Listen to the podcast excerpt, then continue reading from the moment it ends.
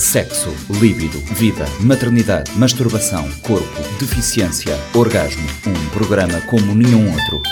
O G da Questão, com a jornalista Lourdes Fortes e a antropóloga Celeste Fortes. O G da Questão, terça-feira, 10 e meia da manhã e 4 e um quarto da tarde. Para ouvir na Rádio Morabeza. Está no ar mais uma edição do G da Questão, o programa semanal da Rádio Morabeza que aborda temas do universo feminino. Nesta edição falamos sobre a masturbação feminina. Eh, como é habitual, temos no estúdio a antropóloga Celeste Fortes, a quem pergunto o porquê eh, deste tema. Masturbação porquê? Porque uh, vamos exagerar, acho que cerca de 90% de nós somos praticantes da masturbação, mas não a declaramos publicamente. Mas, eh, enfim, é importante falarmos deste tema da masturbação porque toca questões que nós temos vindo sempre a falar no dia da questão, a questão da liberdade, de conhecermos o nosso corpo, de amarmos o nosso corpo, portanto é um tema fundamental para todos nós. E temos uh, como convidada a uh, Carmo Zé Pereira. A Carmo é que tem um projeto português ligado à sexualidade, com workshops, formações e tertúlias, além das sessões de cinema, ciclos de eventos e aconselhamento sexual. Atua também de forma ativa e uh, como ativista e paralelamente, uh, aliás, já lá vamos a esta questão, mas a Carmo é assumidamente LGBTQIA+, é sexo positivo de forma crítica e tem-se destacado como formadora da educação não formal, educadora sexual para adultos, na área do aconselhamento sexual relacional.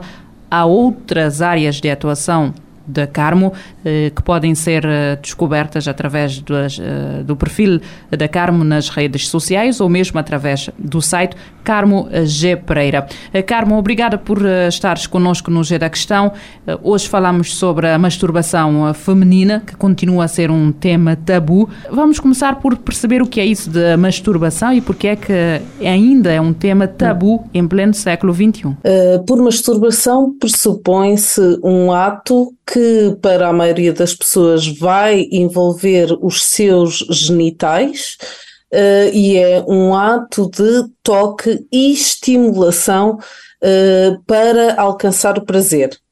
Este pressuposto de que envolve os genitais também é muito específico uh, e não se aplica a toda a gente, mas, no entanto, pensamos como um ato de descoberta de prazer sexual a sós.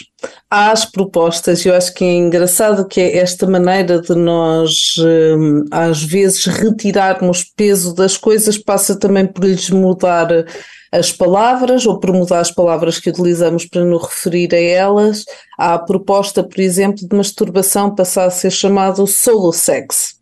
E também há estas questões de o que é que é masturbação, uh, num mundo tecnologicamente envolvido, ou seja, se estamos a masturbar-nos quando vemos pornografia, estamos a masturbar-nos a sós, sim, a maioria das pessoas é consensual, ok, mas e se a pornografia for com uma pessoa performer naquele momento atrás de uma câmara em tempo real, utilizando as, as pessoas que fazem camming, e se for utilizando um chat, em que estamos a interagir com outra pessoa, ou e se for uma coisa em que estamos a fazer sexting, uh, ou seja, onde é que estamos aqui a falar de masturbação, onde é que estamos a falar de sexo virtual, e é interessante percebermos isto e percebermos como vai haver definições, acima de tudo, muito pessoais. Em relação ao tabu, bem, Poderíamos ir aqui logo uh, ao Foucault sobre como os silêncios também constituem uma forma de produção de discurso e de produção de, de, de poder sobre determinados corpos,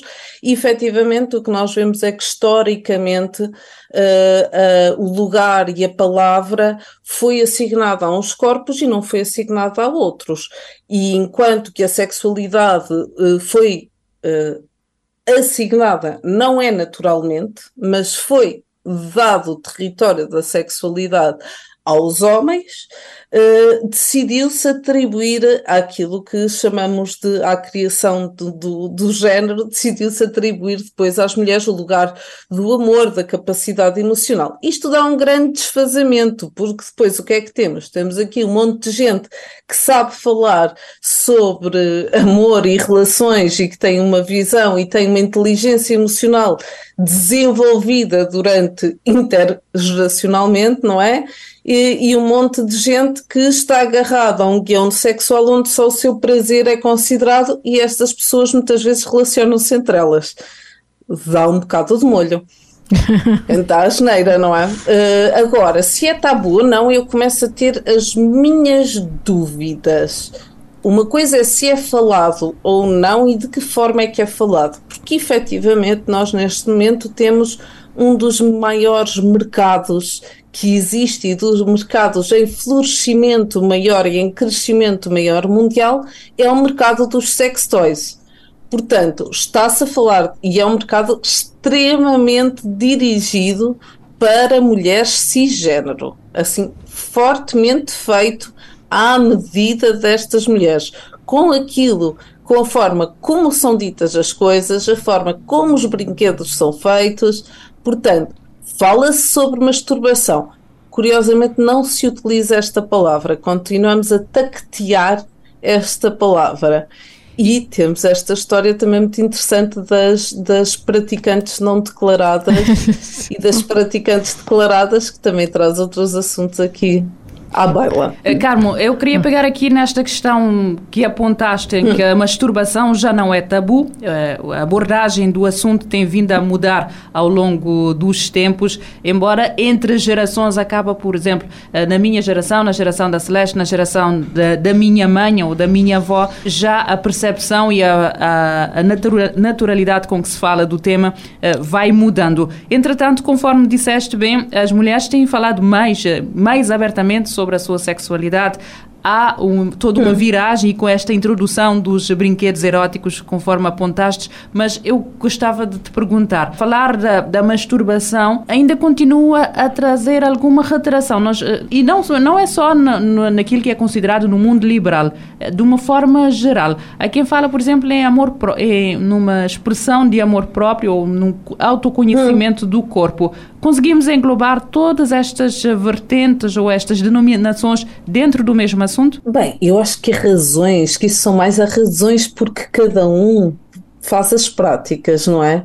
E que nós acabamos por encontrar estes lugares mais capitalizáveis ou mais passíveis do mercado utilizar para e de ser vendável, então a expressão amor próprio, não é? Tornou-se de um lugar uhum. que estava centrado, de, se nós pensarmos, quer dizer, em, em autocuidado, por exemplo, que é uma expressão central do feminismo negro, carregada de potência e que de repente se torna numa coisa que tem a ver com banhos de espuma, máscaras e sex toys, uh, não é? É, é? é estes processos de perda de potência e de desmontagem de processos de resistência no, no mundo.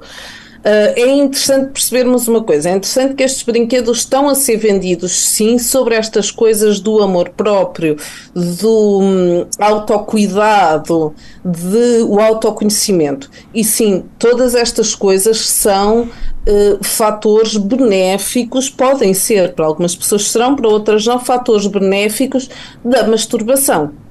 Uh, e, e é importante termos Ponto 1. Um, é importante gostarmos de nós próprios, é importante conhecermos e é importante cuidarmos. Tudo isto é importante, tudo isto passa não só pela masturbação. É engraçado também nesta coisa de que é como é que nós nos referimos e falamos das coisas. E isto aqui mostra também uma coisa que é importante termos em conta, que é a hierarquização das práticas sexuais.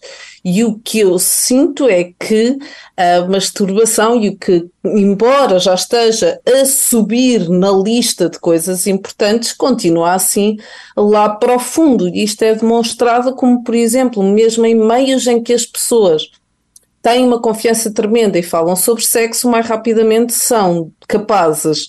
E isto, esta, esta ideia para mim sempre foi uh, interessante e, e, esquisita de perceber, que as pessoas muito mais rapidamente são capazes de falar uh, no evento sexual que tiveram com uma pessoa e, portanto, estar a expor terceiros e até ser bastante detalhistas em quais foram as práticas, quanto tempo é que durou, descrever o genital da pessoa, descrever o corpo da pessoa, descrever o que é que a pessoa nos fez, a reação e não sei o quê.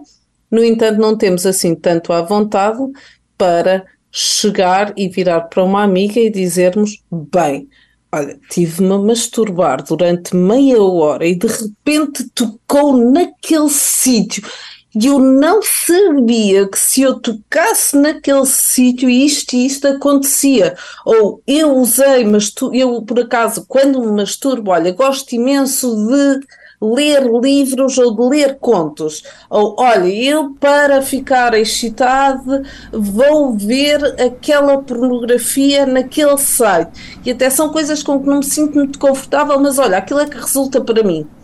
Portanto, temos aqui estas, estas dimensões muito compartimentalizadas do que é que é passível de se falar e não é passível de se falar, embora aqui e aqui dou uh, os, dou completamente, saluto completamente o trabalho que os brinquedos sexuais fizeram enquanto ferramentas, porquê? Porque já são capazes de dizer, olha, comprei o novo XPTO e resultou muito bem comigo não dizem o que é que aconteceu, como usaram, como não usaram, sem grandes detalhes, mas dizem, ah, foi espetacular, ah, porque eu agora tenho o meu não sei o quê, ou a minha, a minha varinha mágica, mas continuamos a compartimentalizar como é que falamos, de que maneira é que, fala, é, que é próprio falar ou não é próprio falar. Celeste, aquilo que temos vindo é que fazer sexo é considerado uma coisa natural, mas falar sobre isso não. Até que ponto é que isto tem a ver, por exemplo, uh, com os pontos, as normas culturais e religiosas, a educação sexual que cada um tem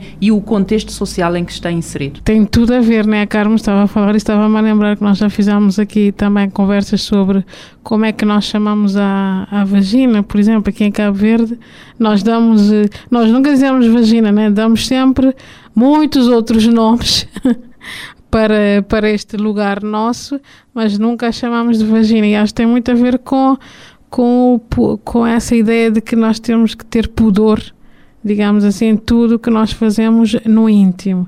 E mesmo entre amigas, acho que nós raramente falamos assim como, com, com tanto pormenor como a Carmen estava a dizer, sobre o que nós fazemos quando, se nós nos masturbamos ou, ou por. Aqui em Cabo Verde, pelo menos, há sempre um substituto, um nome que substitui e tem tudo a ver com, com a educação e, e eu acho que tem tudo a ver também com a Carmen estava a falar, a dizer que nós não verbalizamos, mas aqui em Cabo Verde chegamos até essa questão de não podemos pensar nisso. Pensamento, é que é uma coisa também muito ligada ao machismo e ao patriarcado, né? As mulheres não podem pensar nessas coisas, né? Somos educadas, somos castradas, eu costumo dizer que nós não somos educadas, somos castradas a este nível porque nem sequer nos dão uh, o espaço para nós pensarmos sobre isso. Isso tem a ver com, com a educação. E quando eu, eu costumo dizer que quando nos ensinam, uh, quando nos educam neste, né, com esta linha uh, de nós não pensarmos nisso, começamos a retrair e a pensar, ok, isto é muito mau, isto é muito mau. Se alguém diz, por cima alguém que é uma, uma referência para nós, mãe, pai, nos diz isso, que nós começamos a ter medo, inclusive, de pensar nisso. Eu noto muito isso aqui em Cabo Verde, nós termos medo de falar sobre esses assuntos, precisamente porque nós não estamos uh, preparados para falar isso, porque nós não, não nos ensinaram a pensar e a fazer isso. Tem muito a ver com a educação hum. e com, acho que mais uma vez, com o machismo e com o patriarcado. E, e há aqui uma coisa, quando estávamos a falar só nesta coisa do natural, é muito interessante nós percebermos que, por exemplo, que também a ciência que foi produzida foi produzida mediante determinadas linhas morais. Sim. Então, a partir dos anos 90, por exemplo, começamos a ter uma outra observação dos animais, onde percebemos, por exemplo, que é também giro a maneira como nós de repente não somos animais, nós somos todos animais, mas dos animais não humanos, onde começamos a perceber que, por exemplo, dentro dos animais não humanos, há práticas sexuais por prazer, não são só os humanos, que há uh, masturbação. Uh, não são só os humanos, e em vários animais vêem-se práticas masturbatórias, vêem-se práticas de vários tipos de, de sexualidade, inclusive entre diferentes sexos e entre diferentes géneros. Portanto, tudo isto, também esta ficção do que é que é natural ou não, que está muito coberta por uma lente moral do que é que é suposto, o que é que foi considerado correto e adequado a determinada moralidade da época é transformado em natural o que não é considerado correto e adequado uhum. em determinada época já não é natural e então acaba por ser doença, crime, etc. Aqui também é uma questão que devemos ter em conta, por exemplo, uh, desde cedo, desde a adolescência, que ouves uh, falarem com os meninos uh, sobre a masturbação, como, sobre como se masturbar, mas o mesmo já não acontece, por exemplo, quando estás a falar com as mulheres, com as meninas. Embora hoje em dia, nesta nova geração e com toda esta globalização, a forma como isto é tratado está a mudar e tens cada vez mais a informação a circular. Hum. O que eu pergunto é esta educação sexual ou esta ou aquilo que estamos a chamar de educação sexual está a acontecer de forma abrangente, apanhando todas as questões que envolvem esta, esta questão? Olha, não, não sei. O que é que eu sei? Sei que muitas vezes, enquanto isto for deixado, enquanto nós não tivermos um sistema de educação sexual institucional, institucional com programas uh, definidos e com que é aquilo que no fundo tanto a Organização Mundial de Saúde como a Organização uh, uh, como a OAS, a Organização de, da, Saúde, da Saúde Sexual, a Associação Mundial da Saúde Sexual, que é enquanto nós não tivermos quer pessoas preparadas quer uh, programas definidos, que vai ser muito difícil. Porquê? Porque depois fica a cargo dos pais. E eu aqui tenho uma perspectiva também bastante empática. Porquê? Porque estavas a dizer esta coisa dos meninos que se falam em masturbação na adolescência. Eu até vejo antes disso, que é as crianças que são assignadas meninos à nascença quando de repente têm dois, três anos e estão a brincar com a pilinha, o comentário da família à volta vai ser: Ah, está a brincar, ah, olha, já está a mexer, vai ser um garanhão, ou este é que vai ser.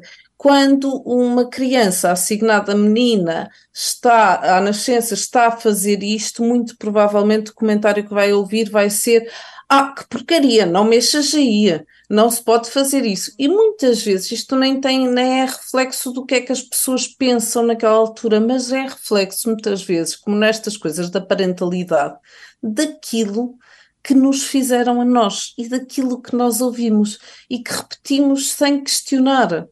Há um exemplo muito interessante, por exemplo, o pânico da masturbação surge de forma geral no século XVIII e XIX, é aí que temos um pânico generalizado da masturbação e que há maior patologização, ou seja, que se transforma a masturbação em doença.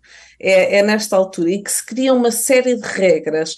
Então, por exemplo, cria-se uma forma de deitar as crianças na cama que é puxar os lençóis para cima e pôr as mãos por cima do lençol para evitar que a criança toque no seu próprio corpo e se explora. Se nós muitas vezes já foram as nossas avós e, e avós deitados assim, depois são as mães e os pais. Quando vão deitar, vão repetir o que os pais lhe faziam sem questionar. Uh, porque não estamos sequer a saber a origem das coisas. E há muitas vezes esta falta de questionamento que apanha as pessoas, porque acho que é muito complicado depois entrar é que as pessoas entrem em ciclos de culpa. Acho que é importante as pessoas questionarem-se porque é que fazem determinadas coisas, porque é que dizem determinadas coisas e como é que podem deixar de as fazer. E com isto fechamos esta edição. Descubra mais sobre este tema na próxima terça-feira. Até lá. Sexo, líbido, vida, maternidade, masturbação, corpo, deficiência, orgasmo. Um programa como nenhum outro. O G da Questão, com a jornalista Lourdes Fortes e a antropóloga Celeste Fortes. O G da Questão, terça-feira, 10 e meia da manhã e 4 e um quarto da tarde. Para ouvir na Rádio Morabeza. Este programa está disponível em formato podcast no Spotify e em radiomorabeza.cv.